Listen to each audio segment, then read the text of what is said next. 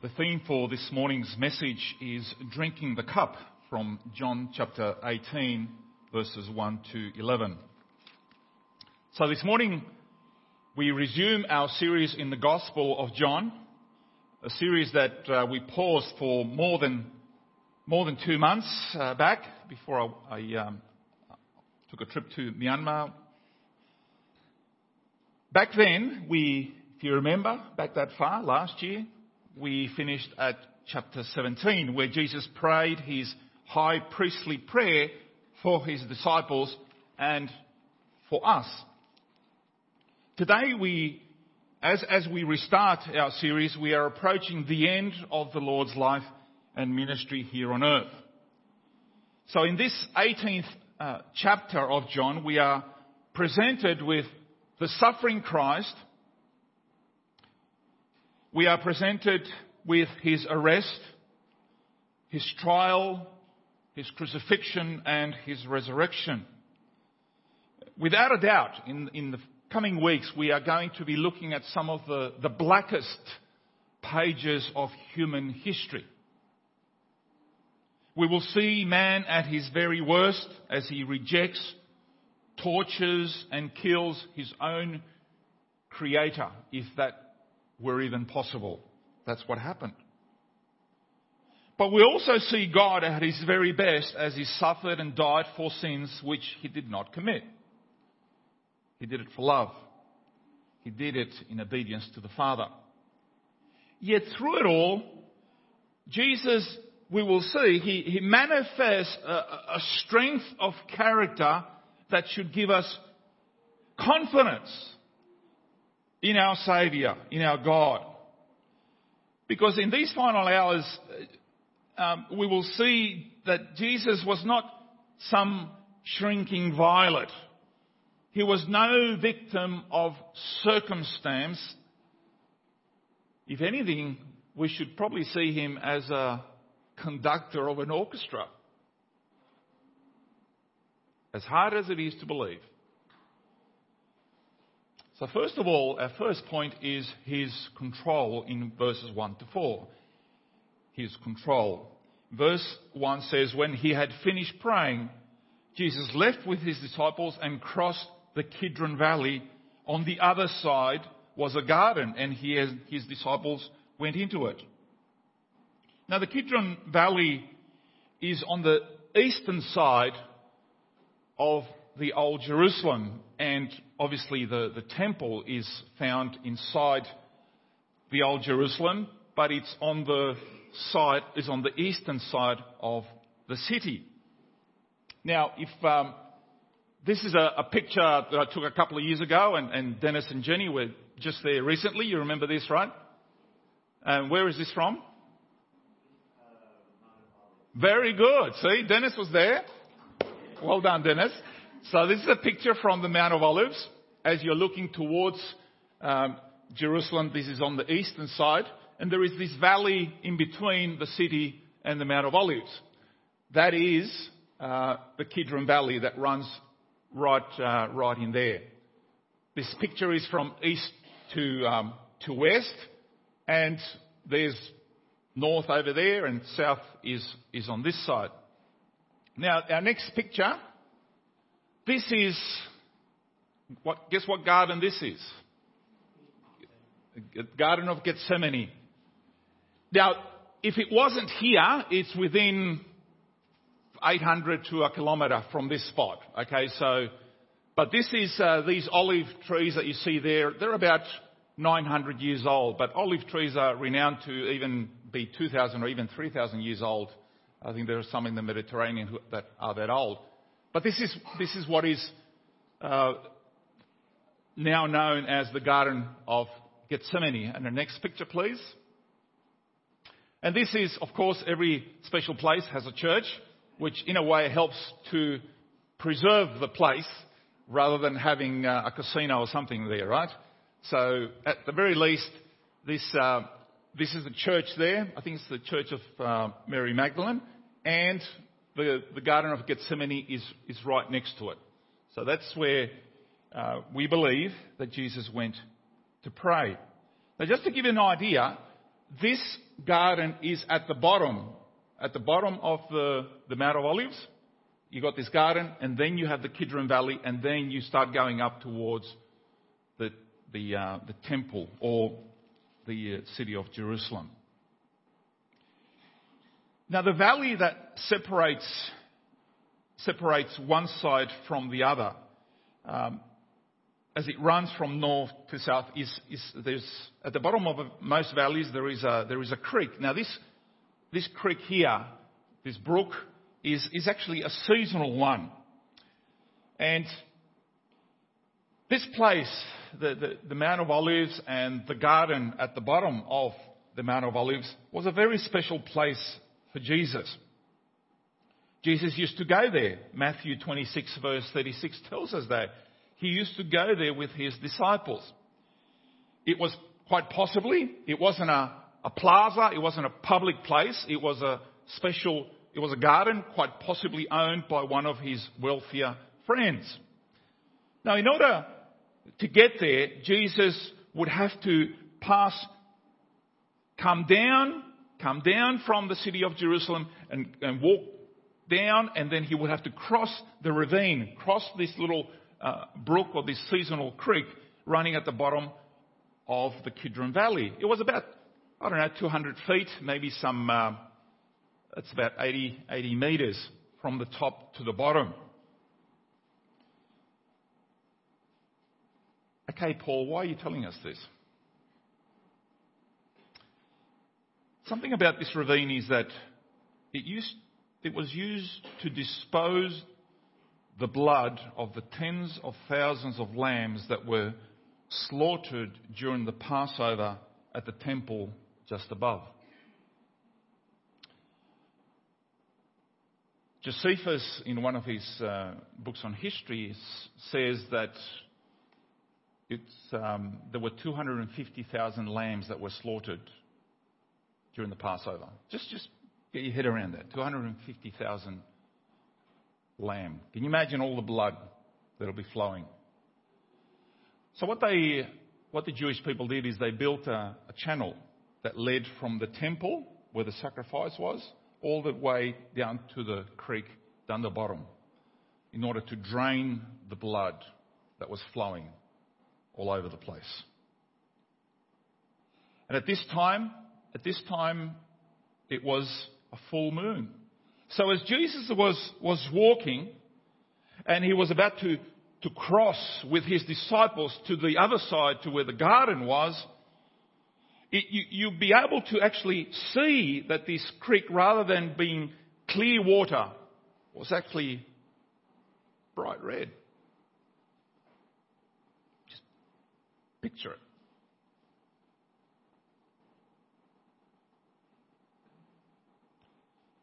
What an incredible reminder.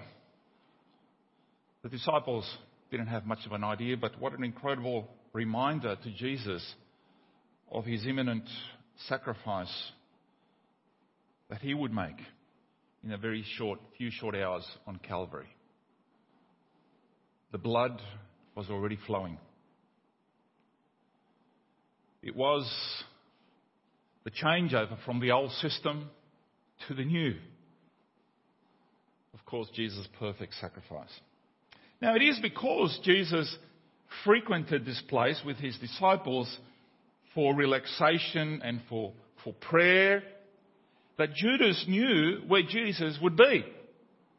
And it appears that Judas, after being dismissed by Jesus from the, the upper room in, in verse 27 of chapter 13, remember the, the words when Jesus told him, he says, What you're about to do, do quickly. Just get on with it.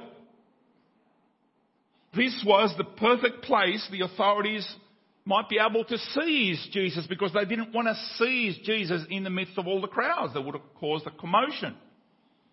So they wanted a, a faraway place away from the disturbance.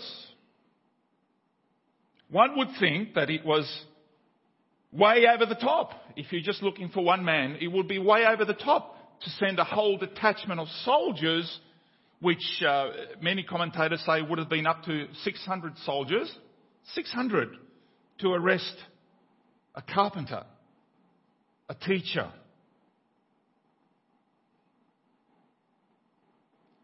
Little did they know how unnecessary all those soldiers were, of course. If it was not his time, all the armies of the world would not have been enough to lay a hand on him.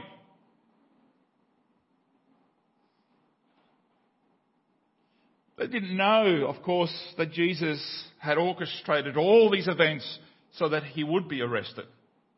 There is no, obviously, there is no resistance from Jesus at all. And in submitting to the Father,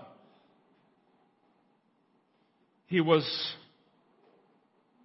submitting also to earthly power. And it looked like that's all that Jesus was doing submitting to earthly power because he was overpowered. Not so. Not so. He was in fact, he was in fact submitting to the obedience to the Father. Now, what about his claim, verses 5 to 7? Jesus of Nazareth, they replied, I am he, Jesus said. And Judas the traitor was standing there with them. And when Jesus said, I am he, they drew back and fell to the ground. Now this, this statement in verse 5 uh, would have to be one of, actually one of the saddest scenes in the Bible. It says Judas was standing there with them. Here is a guy who was chosen from to be the twelve, to be the special disciples of Jesus, taught personally by Jesus, spent time with Jesus for three years. And yet, when the, yet when, the, when the moment came to decide whose, whose side are you going to be on? We know that Judas stood with the enemy. What's more, according to Luke chapter 22 verse 47, he approached Jesus to kiss him so that that would be a signal to identify him to the authorities that this in fact was, was Jesus. Proverbs says to us, faithful are the wounds of a friend. In other words, a friend who actually tells you like it is, who tells you what you need to hear rather than what you want to hear. That's why they say that pastors don't have many friends because they usually tell it like it is. But the kisses of an enemy are deceitful. The kisses of an enemy are deceitful. So, folks, uh, if anything you want to learn from, from, from this verse is that choose your friends wisely and, and your, your best friends even more wisely. The ones who will actually tell you and sometimes even offend you because this is stuff there you need to hear.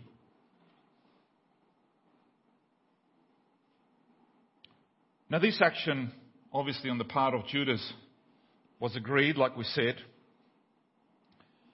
And uh, obviously, when uh, Judas received his money and made the deal with the authorities, this is, this is what was planned. This is the plot. Let me ask you when the moment comes, and judging by the actions in our society and what is happening. The laws are changing. And it doesn't matter, it would seem, whether it's left or right who is in power. It seems that there is a move to, to restrict the freedoms, the religious freedoms that we have. So let me ask you, when the moment does come, and it might be sooner than you think, who will you be standing with? Will you be standing with Jesus? Or will you be standing with his enemies?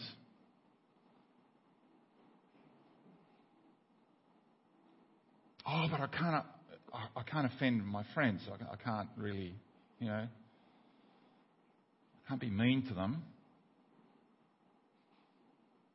So you're just going to be a camouflage Christian?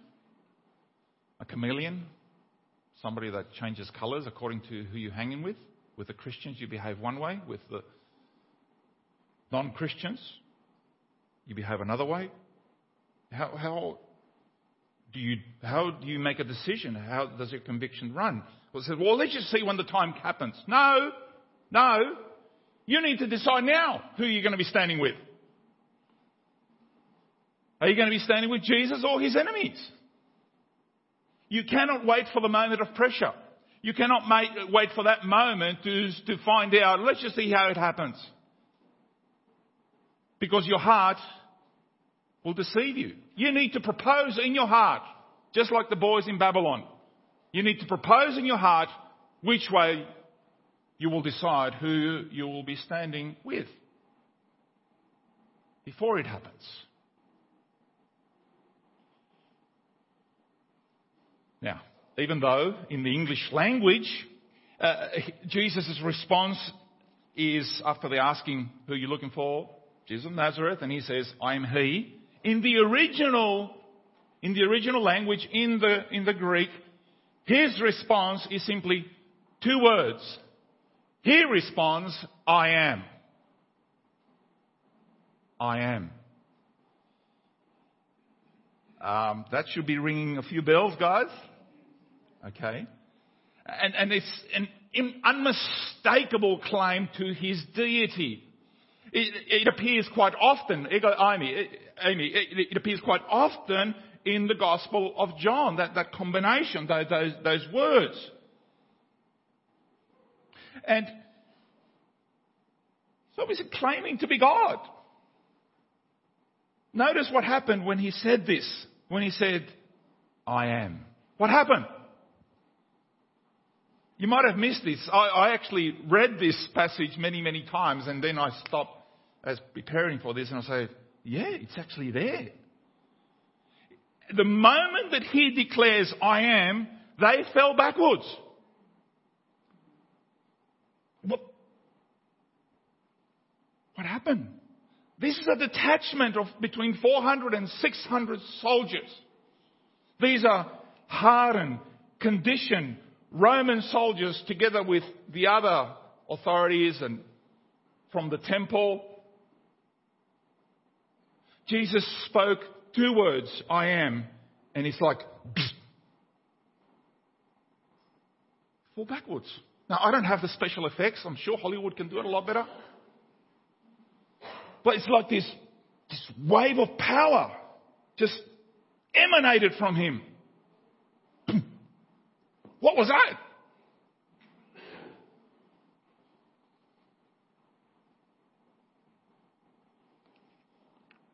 Let me ask you again.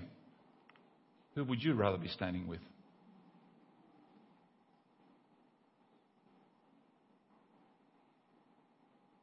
I am. What a scene, right? What a scene. All their swords, their torches, Maybe they're all sort of even burning each other as their torches fell back, one on top of the other. There's like Keystone Cops right there. Fell backwards. It would be funny. It would be funny, except John is, is not trying to portray something funny or the clumsiness of these soldiers. And probably Judas, who was already standing there with them, he probably also fell back. Again, who would you rather be standing with? This was a clear declaration of his absolute, magnificent power, but under control. His power was dialed right back, guys. If all he has to do is say, I am, and they fall backwards, can you imagine if it was just a couple of notches higher? That would have been, right? That would have turned to dust. Where are all the soldiers? What? No, they're gone. It's just, this is amazing. Jesus was not a victim of circumstance. This is why this, this John reminds us of this. He was in absolute control the powerful victor, in control of everything. Yes, it did look uneven, but not the way you think. It did, it's all these soldiers against these puny little men of Galilee. It looked so uneven. But no, from the other perspective, it was really uneven. Because all that Jesus had to do was say, I am. And they were doomed.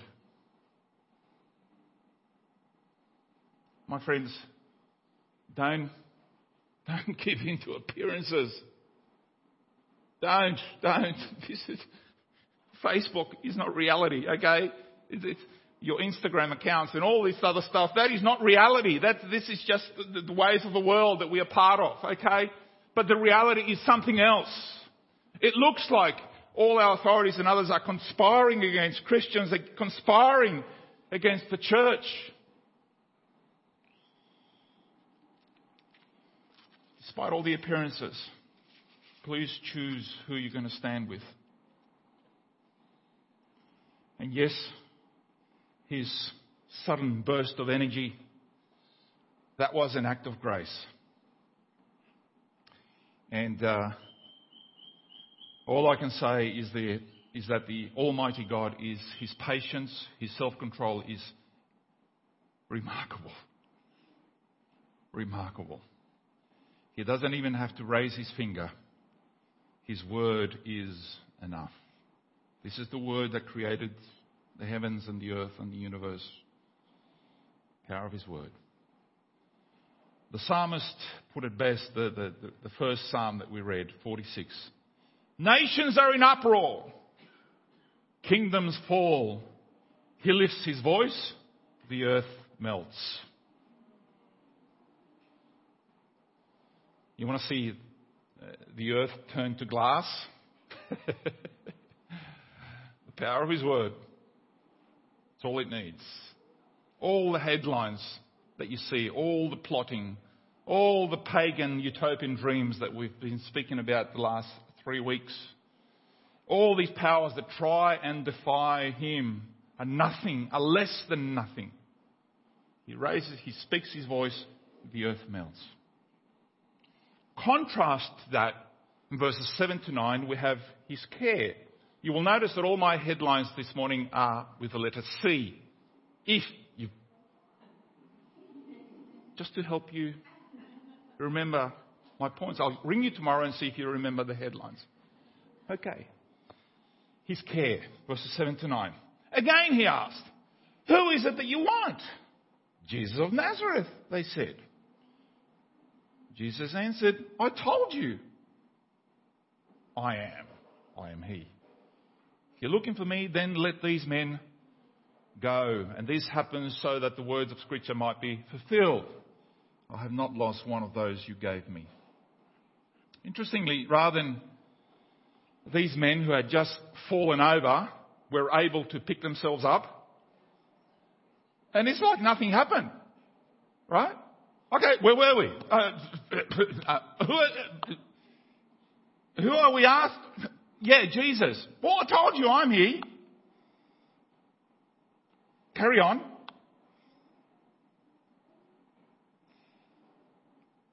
Some people think that all we need is a demonstration of God's power and that people will respond positively. All we need to see is miracles, power, and people will submit to him. Again, this is a reminder that faith is a gift of God.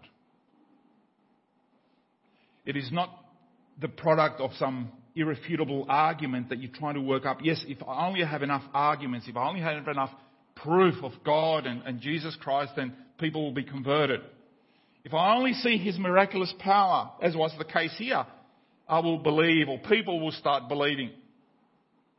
I have actually seen, this was very popular in South America, I have seen some televangelists actually do this on stage, that they get their jacket out and they start waving it. And all these people in the front row, they all fall backwards.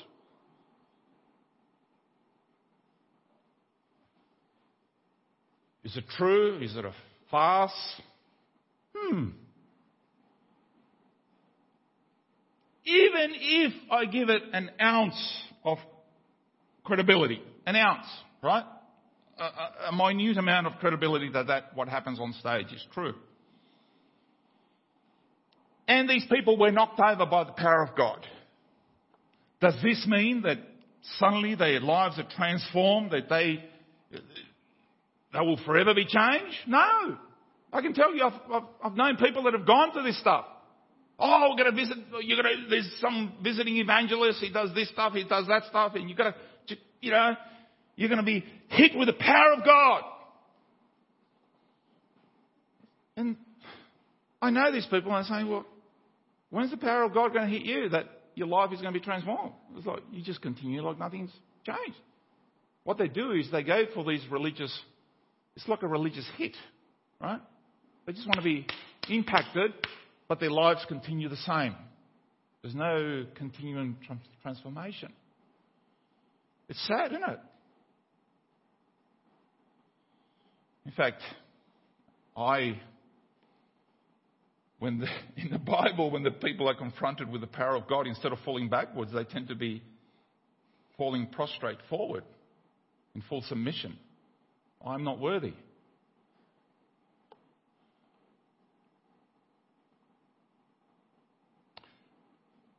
But these disciples, they were Jesus' concern. He was concerned that they not be arrested, that they be allowed to go free. Jesus was concerned for their protection. They were special to him. He was he wanted as much as he was able to, and he certainly he's able to, but that night that he wanted them to see that he was still under control. He said basically, or if you want me, take me, but leave these guys alone, please. And he had full authority in what he was saying because he just knew that, oh, we better just do what he says. Otherwise, well, we'll be falling backwards again. I, um, if you're anything like me, um, when, when we focus on something, when something is so concerning to us that we can't focus on anything else. We forget about our schedule, we forget about uh, what else is on our program, we even forget to care about the people who are closest to us many times because we just got something, we're focused. This is going to happen. It could be an exam, it could be an interview, whatever it is, it tends to occupy the rest of our, our minds. So you could understand if Jesus suddenly didn't actually worry about his disciples, but not Jesus. He actually was concerned for his disciples right there and then. He says, Please, take me. Despite all the sacrifice, all the suffering he was going to go through, he was still concerned for them. Now, obviously, Christ loves his sheep, all his sheep without exception and will protect them completely. This does not mean that his sheep obviously make it easier for God to care for them. And we also need to understand that when the time comes, standing with Jesus means that we will need to suffer, carry the cross for his name. This does not mean that his protection is somehow, you know, avoided, that the enemy was able to sneak one in? No. It just simply means our time has come.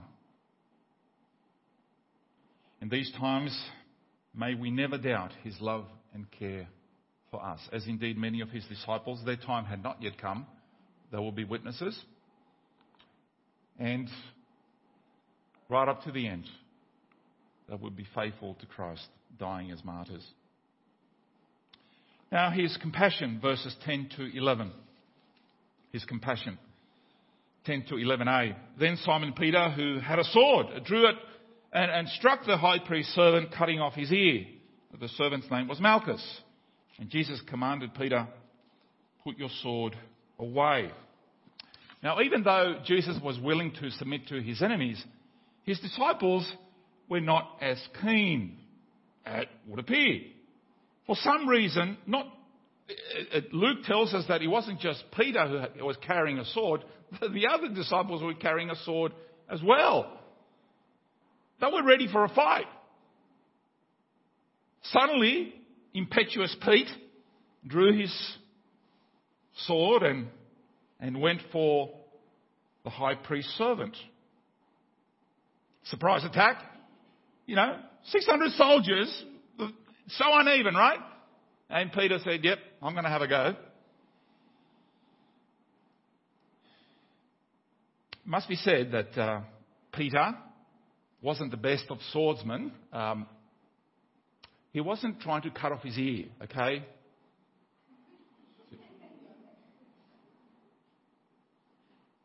He was going for his head. Right? Providentially, he only got his ear because of what Jesus was about to do. Obviously, replacing a head will be uh, not impossible, but a little bit more work, I would think. Not for God, I suppose.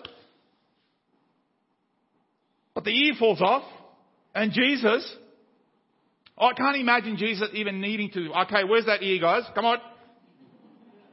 Oh, here it is, got all dirt on it. Oh, man, can we get some Dettol or something to just clean it up before we put it back on? No, he just put his hand on the servant's ear and another ear grew back. That's the, that's the way that the passage reads. Not uh, John, by the way. You, you, you can read that from, from Luke, chapter 22. Now, obviously, the, Peter's act would have uh, raised the, the tension quite a bit.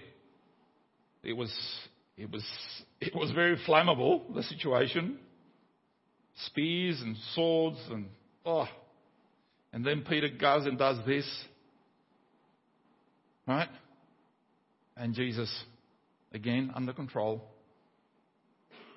does the healing and calms the whole situation down. Now, you and I would probably be happy to see somebody stand up for us in a situation such as that. Foolish as that might seem. But not Jesus. Not like this. Standing up for Jesus is, is not with swords, okay? And, and guns and standing up for Jesus is the way that Jesus commands us to stand up for him in his name. Um, and you might be wondering, why, why, why now? Like, why, why this miracle in, in, in this, why in this context? Well, it was the last of Jesus' healing miracles, this, putting the ear back on, or growing the ear back on Malchus. Why do we know the name of Malchus? Did you ever wonder that? Some people, their names we know in Scripture, and other people we don't. And I can't give you an answer to that because uh, church history doesn't say much about Malchus, but obviously the early church, for decades afterwards, they remember the name. And perhaps for Malchus, that encounter with Jesus and the events of his death and his resurrection, they had a profound effect on him. And quite possibly, quite possibly, this, we don't know, Quite possibly he became a believer. He certainly would have had all the evidence of the power of Christ. He certainly would have had a story to tell. We are simply speculating. And most of the followers of Jesus down through the centuries, of course, we don't know them. They go unremembered. We don't have any records of their names. But perhaps the lesson from the life of Malchus is a reminder that none go unnoticed in the big story. That our own encounters with God do matter. Regardless of whether others have heard our names or not, ultimately, is not about the fame but it is about our commitment to Jesus as his followers. That is what matters to God. Now, um, years ago, I was walking through St. Stephen's in Newtown, uh, which is Stephen Nina's old church. They used to travel all the way from here to Newtown. Anyway, you can need to ask them about that one. Until they found us, of course. No, just kidding. But in, in St. Stephen's, there is, a, there is a cemetery. It's a beautiful uh, old cemetery because of. This is one of the, the plaques that you find in the, in the cemetery. A lot of the, the tombs have uh, written stuff on it, they've got names. But this is, this is, I love this. It says, in memory of the humble, to the many humble, undistinguished, unknown, unremembered folk buried in this cemetery, whose names are not written in the book of history, but are written in the book of life. How good is that? How good is that? Hey? I, I, I find that is it's, it's so true. Because that is the that is the place where you want your name to be remembered, right? In the book of life. And finally, his commission. In verse, the second part of verse 11, just a very short sentence. Question actually. Shall I not drink the cup that the Father has given me? His commission. In the Old Testament, drinking the cup is often associated with judgment. Jeremiah the prophet said, This is what the Lord, the God of Israel, said to me Take from my hand this cup filled with the wine of my wrath and make all the nations to whom I send you drink it. So when Jesus told Peter that he had to drink from his father's cup, he was saying he had to drink the cup of God's wrath that we were supposed to drink, God's wrath against him, that Jesus was going to drink it. What's more, Jesus' words also mean this is what my Father has planned. Don't fight against it. I think this is something that we're guilty of many times, isn't we? So many times we think we know better. We know best. Not so. Jesus was absolutely determined to go to the cross. Had this been you or I, we would have been looking for a way out, a deal or something. But you and I should be tremendously grateful this morning, eternally grateful that Jesus did not flinch in the face of Calvary. I'm thankful that he was willing to go to the cross and die for my sins and your sins so that you and I can be forgiven and saved. That even with the burden of Calvary on his shoulders, he continued to care for his friends and his enemies, and he even in his prayer prayed for you and me right now. I tell you, we serve a wonderful, amazing Lord who deserves to be exalted, who deserves to be praised, who gave, gave it all for you and me and died a death that we deserved but we were given grace. What a Saviour. What a Saviour indeed. All glory be to Him. Amen.